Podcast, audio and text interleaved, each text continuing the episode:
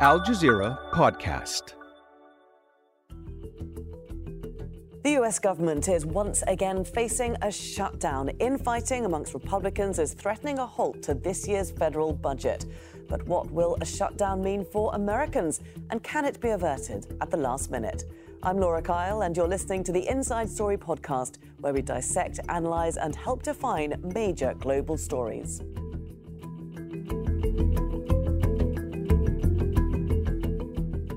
Let's bring in our guests now, and they're all joining us from the US. In Washington, Rina Shah. She's a, a Republican political strategist.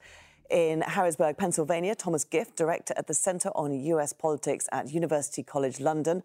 And also in Washington, Elaine Kamarck, founding director at the Center for Effective Public Management at Brookings. A very warm welcome to each of you.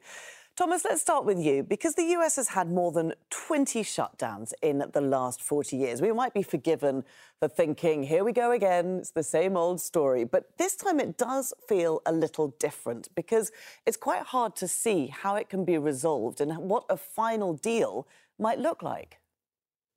Well, I think that you're absolutely right that this isn't anything necessarily new. And as you noted, there have been 20 gaps in federal funding since 1976. And of course, most of these have happened under divided government. So I think that it's important to have a little bit of context whenever we're kind of viewing uh, this situation. But at the same time, it does seem like we're at a real impasse. You know, with polarization as significant as it is, it is very difficult to see how these two sides uh, come to an agreement. I mean, to a large extent, uh, Kevin McCarthy is being held hostage by the right flank of his party. That's also nothing new, and it's gone all the way back to when he assumed the speakership. We always knew that this was going to be difficult. I don't think anyone was under any illusions uh, that it would not be. Um, but you know, the fact that there haven't been any real breakthroughs is quite uh, dispiriting, and more and more, it looks like we're not going to reach an agreement uh, by the end of the month. Rina Shah, what do Republicans want to achieve? And I realize that's not a straightforward question because there's no uh, one voice in the Republican Party at the moment. But broadly speaking, what are they trying to achieve here by stalling this bill, by not putting funding in place to stop a government shutdown?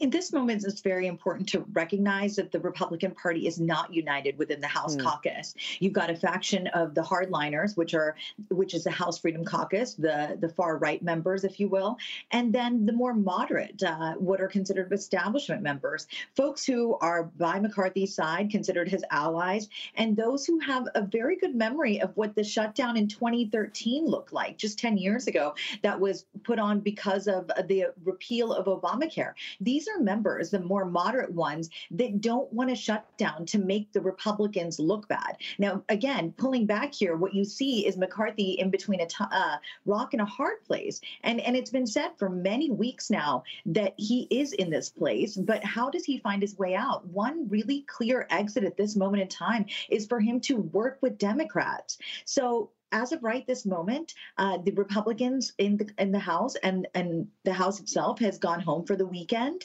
So McCarthy's spending the weekend really slashing his own party's spending bills, and these revised bills he'll put on the floor uh, when they convene next week, just four days before the deadline. This is sort of um, not unprecedented, but leaving many people biting their nails because this is so down to the wire, and we've seen mm. this before come down to the wire in such a way. But again, right now McCarthy's he's not showing any signs of wanting to work with Democrats. And that again, last after last week's failure to pass a continuing resolution, is his really only good strategy to avert the shutdown. So, what do the people on the far right of the Republican Party, Rina, want then? What is their agenda? Are they actually forcing a shutdown? They would be forcing the shutdown. And they've had the same agenda since January, since they gave Kevin McCarthy the speakership.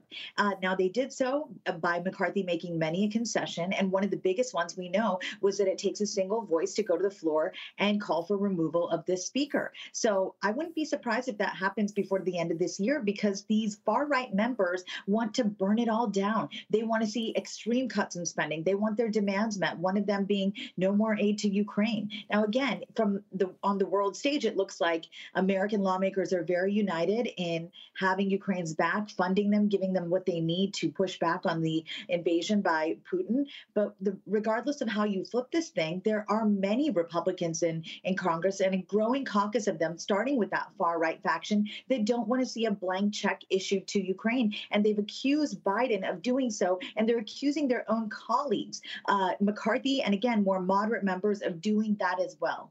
Mm. Elaine, it's hard to see a way forward, isn't it? Because you've got this agenda by the far right Republicans for these massive spending cuts. Even if they get them passed through the House of Representatives, they will never pass the Senate.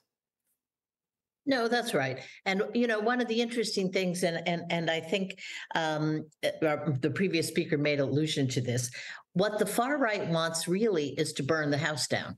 Mm. Okay, and that's those are Kevin McCarthy's own words. I mean, there's a, there's a there's a nihilistic attitude here. They're not going to get what they want. This is not productive. And to show you how unproductive it is, all you have to do is look at the Senate.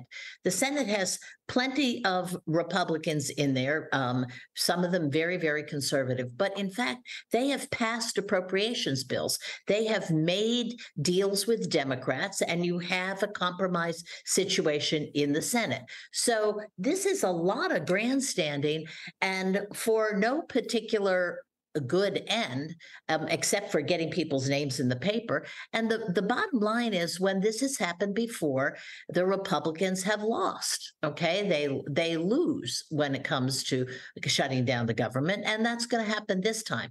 So what what everybody's waiting for is one of two things. Either somehow McCarthy will pull some of these extreme right wingers um, into a more moderate position, or he will do what a lot of people think he may end up being forced to do, which is basically make a deal with the Democrats, get the bills passed, and then they will call for his ouster, mm. and he will have to rely on Democratic votes to remain Speaker. And that's a that's a dramatic scenario, and clearly one that he see he wants to avoid. Thomas, which scenario do you see happening? Well, you know, I think uh, as this previous speaker uh, noted, Kevin McCarthy is going to do everything he can not to have to compromise uh, with Democrats. I think that that would be probably lethal to his own uh, future political prospects. But you know, at the same time, if it's between that and a government shutdown, he may feel ultimately like he has no choice. Know, I think to some extent it is possible that uh, some of these hard right um, Republicans are, are, really doing this in a performative way, just like they uh, performed during the uh, vote over the House speakership, and that they'll ultimately fold because they will feel like that's the least of uh, worst of two options. But you know, at the same time, given their nihilistic attitude, sort of towards the system, uh, blow it all down. Maybe that is uh, what they prefer. You know, again, it does kind of get them in the headlines, and they're really not playing to a, a national audience. They're playing to uh, the right wing base. They're mm. playing to their constituents in a particular district that are gerrymandered and where they have uh, very safe seats and where their only uh, challenge is likely to come in, in, a primary from the even further right. Uh, so, you know, a lot of this just comes down to the individual incentives, um, but as a whole, it's suboptimal for Congress. And Rina, if Kevin McCarthy is pushed out of his speaker role, I mean, we're jumping ahead a bit more. We will bring it back to the government shutdown in a minute. But uh, if he is pushed out of his speaker role, who would take his place? Who could get enough votes to take his place? Because as we've just heard, it was an arduous process even to get him into that job. Right. There's no clear uh, successor. If if McCarthy is no longer in the speakership.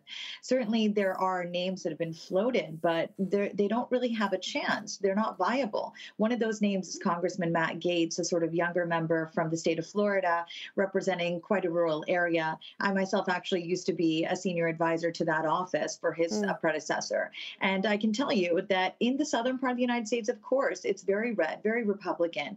Uh, but there are more people who are starting to see Congress for what it is its disapproval rating continues to go climb, and they do see this performance politics as being uh, sort of part and parcel with the era. But they are growing uh, more and more frustrated with what Washington is not doing. So these members are not offering anything except for saying uh, this person is an establishment hack. Uh, and they are working with Democrats, and you don't want that. So that is what Gaetz is proposing. He would like to try to take over the speakership from McCarthy, but he's just not a clear uh, and, and viable option. So it, it would be quite humiliating for uh, McCarthy and his allies. I mean, this was this comes at a time where Republicans need more support than ever it's coming right on uh, at the time, you know, what would I consider one of the longest cycles for president. And, and in, in a year where there's going to be real discussions and needs for Republicans to moderate on topics like abortion.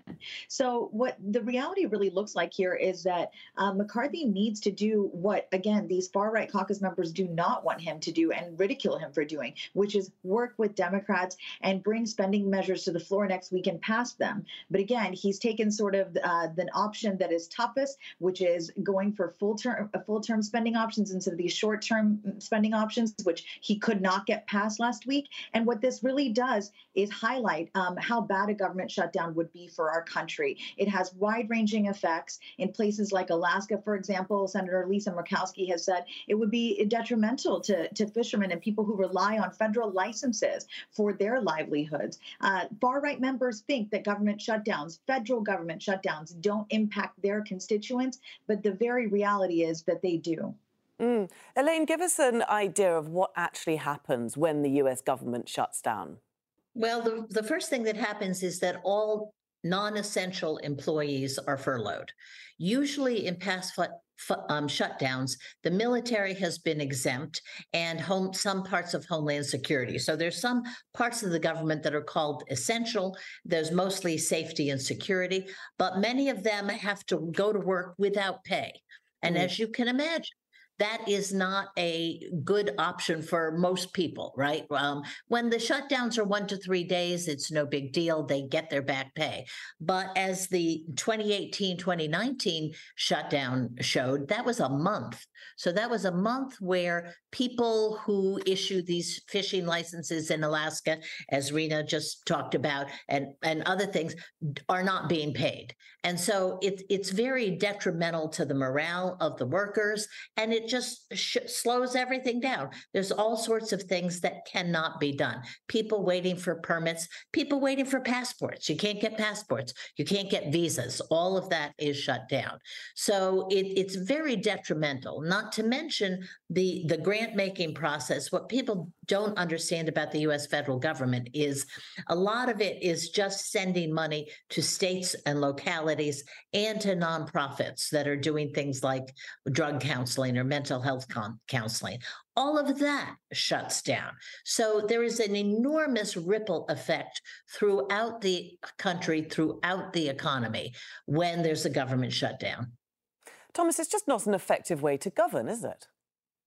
That's right. Um, absolutely not. I mean, this helps no one. Uh, Americans want a government that functions, and this isn't a government that functions. Um, but all, beyond sort of just the general ripple effects, it creates huge uncertainty in the markets. And of course, the last thing Wall Street wants to see is uncertainty. We already saw uh, with the last brinkmanship over. Um, over the debt ceiling. Uh, Fitch downgraded the U.S. Uh, credit rating, um, so that has long-term implications for the servicing uh, of the debt. You know, fewer people are going to want to invest. This has sort of broader implications for for the U.S. economy. So, no, this isn't a government that um, is working. It's not what uh, Americans elected the representatives uh, to Washington uh, to do, and I think to a large extent, um, you know, it, it's a failure. It's it's it's dysfunction, which we've unfortunately been seeing go on for quite some time.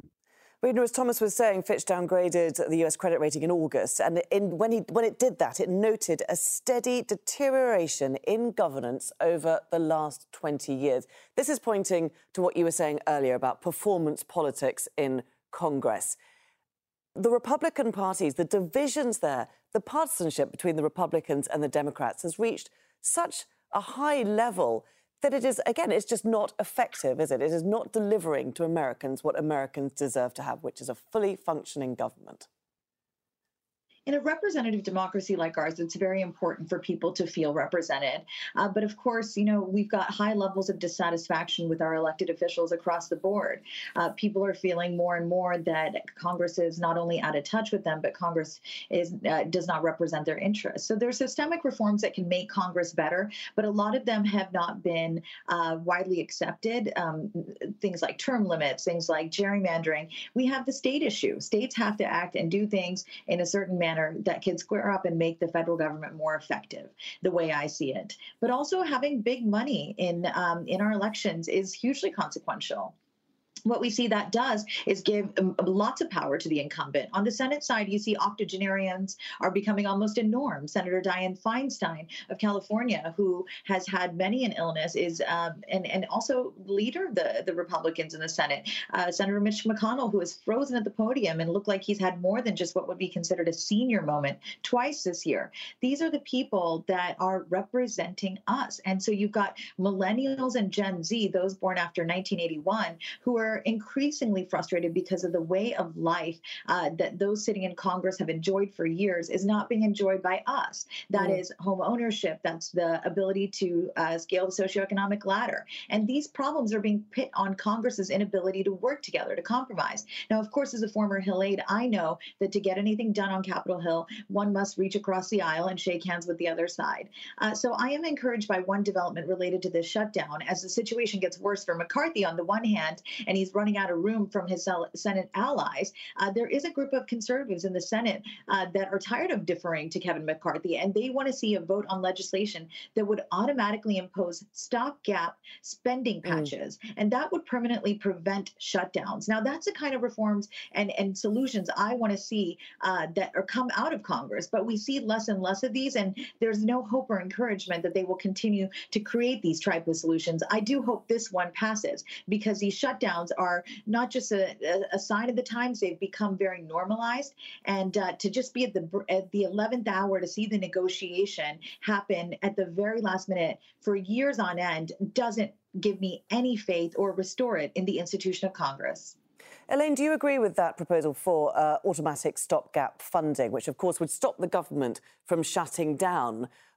But would it not also yes. just allow Congress to do what it does very well, which is procrastinate and kick the can down the uh-huh. road and not make any firm decisions on its negotiations? I think that's a very good idea. Um, I, I can't see the Republicans in the House going for it.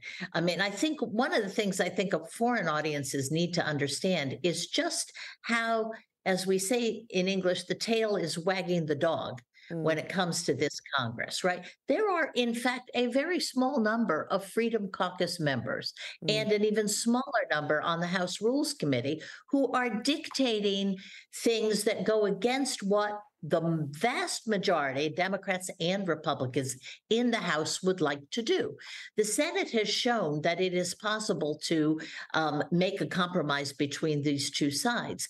And yet, this group that is really nihilistic, it, it's um, they want to burn the House down they're cutting they're in control somehow. Somebody's got to stop that okay? Whether it's kevin mccarthy whether it's kevin mccarthy losing his speakership because of it somehow that has to be stopped. This is not the way democratic governments work where a very small small minority gets to call the shots. And mm. somehow the republicans have gotten themselves into this fix and somebody's got to get them out of it Thomas, do you have any answers here? uh, how the whole of America can cannot be held ransom by this small group of individuals? Well, it's very difficult. And again, I'll just go back to the, the, fact that a lot of this is just an institutional feature of how Congress works. Of course, senators and representatives in the House are elected in two different uh, ways. Basically, senators, you have two senators uh, per each state, whereas you know, for the House members, they're really representing just a, a, small district. And at the state level, gerrymandering has become so rife, essentially the creation of safe seats in which both Democrats as well as Republicans essentially face no uh, real uh, challenger in general elections, or at least in a lot of these uh, places, they don't feel any uh, real challenge. And so the, the only challenge that they're likely to face is from uh, either the right flank or the left flank of their party. So they have every incentive to move toward the poles. When you combine that with the rise of out of state money, um, and just the rise of, of money uh, generally, which has become sort of essentially incentivize politicians to to court sort of ideologically pure interests. Uh, low turnout primaries, all these things I think add up to a situation where you get these representatives that you know are, are just uh, sort of voicing the opinions of a small niche uh, of Americans and aren't doing a very good job at sort of um, representing the whole of the country. And Rina, you mentioned earlier that voters are becoming increasingly disenfranchised with this performance politics on Congress, in Congress. This is an, an important election year coming up, 2024. How do you think this behaviour that we're seeing on Capitol Hill at the moment is going to impact the Republican voter? It's uh, remains yet to be seen what the genuine impact would be because it takes a lot of time to make its way down. But uh, we have to look at the facts. The Republicans have a threadbare majority uh, in the House, and uh, the fate of that really rests on 18 incumbents that are sitting in turf that's pretty friendly to President Joe Biden. And so, unlike in deep red districts, uh, there needs to be compromise to end a crisis that is actually really unpopular. And like I alluded to earlier, I believe that the average voter can see this for what this is. The representative representative failing to get something done for them, regardless of what that representative's stripes are. So the stakes are extremely high. Republicans have had control of the House for what barely nine months, and so uh, with that little power under their belt, a little amount of time of having power under their belts, there's there's really a lot on the line here uh, in how their constituents can see them moving forward. But more so, I think it's about the issues. There's so many kitchen table issues, is what we call them here, that are more important to the average voter voter as we grow closer to electing who will be our next occupant of the White House. With things like the economy, core mm. inflation is talked about quite a bit, but it doesn't feel like either side wants to address that crisis uh, of, of uh, also of housing as well. That's that's always a looming crisis. But in reality, it's politics is a feeling, right? And if you feel that things are not going well for you, you're more likely to punish those who um, essentially have the reins of power right now. And this shutdown could make uh, could be a huge stain on the face of republicans because it will look like it was the republicans who forced it caused it and again the blame will rest on them.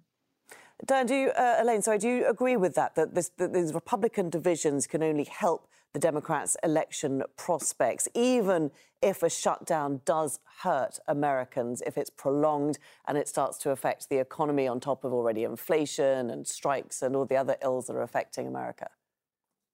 No, we, we absolutely look. We know from history that the Republic in the last re- most recent shutdowns, the Republican Party has suffered um, in public opinion and electorally because of their tendency to try to take this to the wire and and cause a shutdown.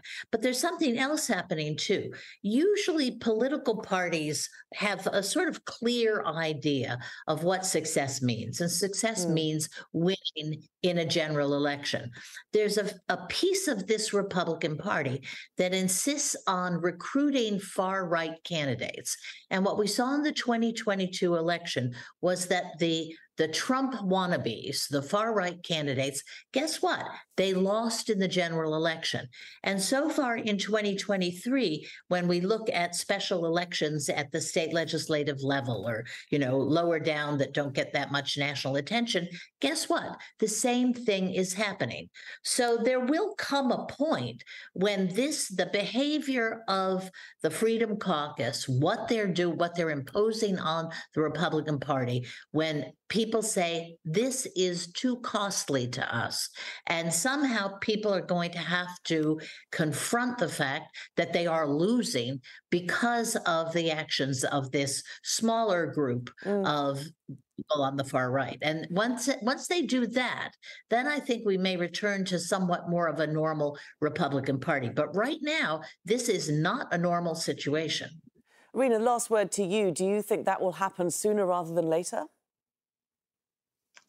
It, I really don't know where we stand right now because I think it's a most unusual moment. Uh, there's, it's not a game of chess; it's a game of checkers, as it's been said by House Republican uh, just this past week. I mean, this is this is not sophisticated. This isn't complex. This is literally a moment in which you're seeing some very extreme members uh, hold um, some members hostage, and this is not mm. how I believe our government at its highest level should work. So, though I am dissatisfied right now, I am hopeful that something could be possible uh, but it, right now, we are barreling towards that shutdown, and I don't think it would be very uh, short. Uh, but and and I do think it look makes us look weak on the world stage, particularly when it comes to our defense spending. So, as somebody who wants to see America put first time and again, I think our lawmakers should put their heads together, do the right thing, and maybe work on a creative solution or two.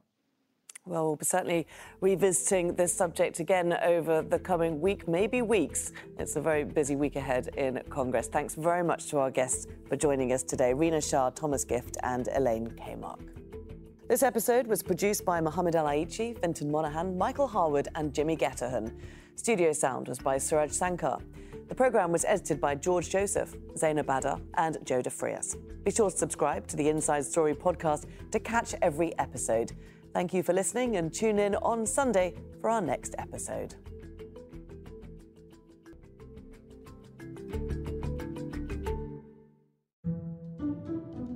We live in a world where the news is at our fingertips, where we're one click or swipe away from the latest headlines. But how often do we stop swiping and scrolling and just listen? It's the difference between knowing what's in the headlines and understanding how it got there. I'm Malika Bilal, and this is The Take, Al Jazeera's daily news podcast, where we bring you the context and the people behind the global stories that matter. Subscribe wherever you listen to podcasts.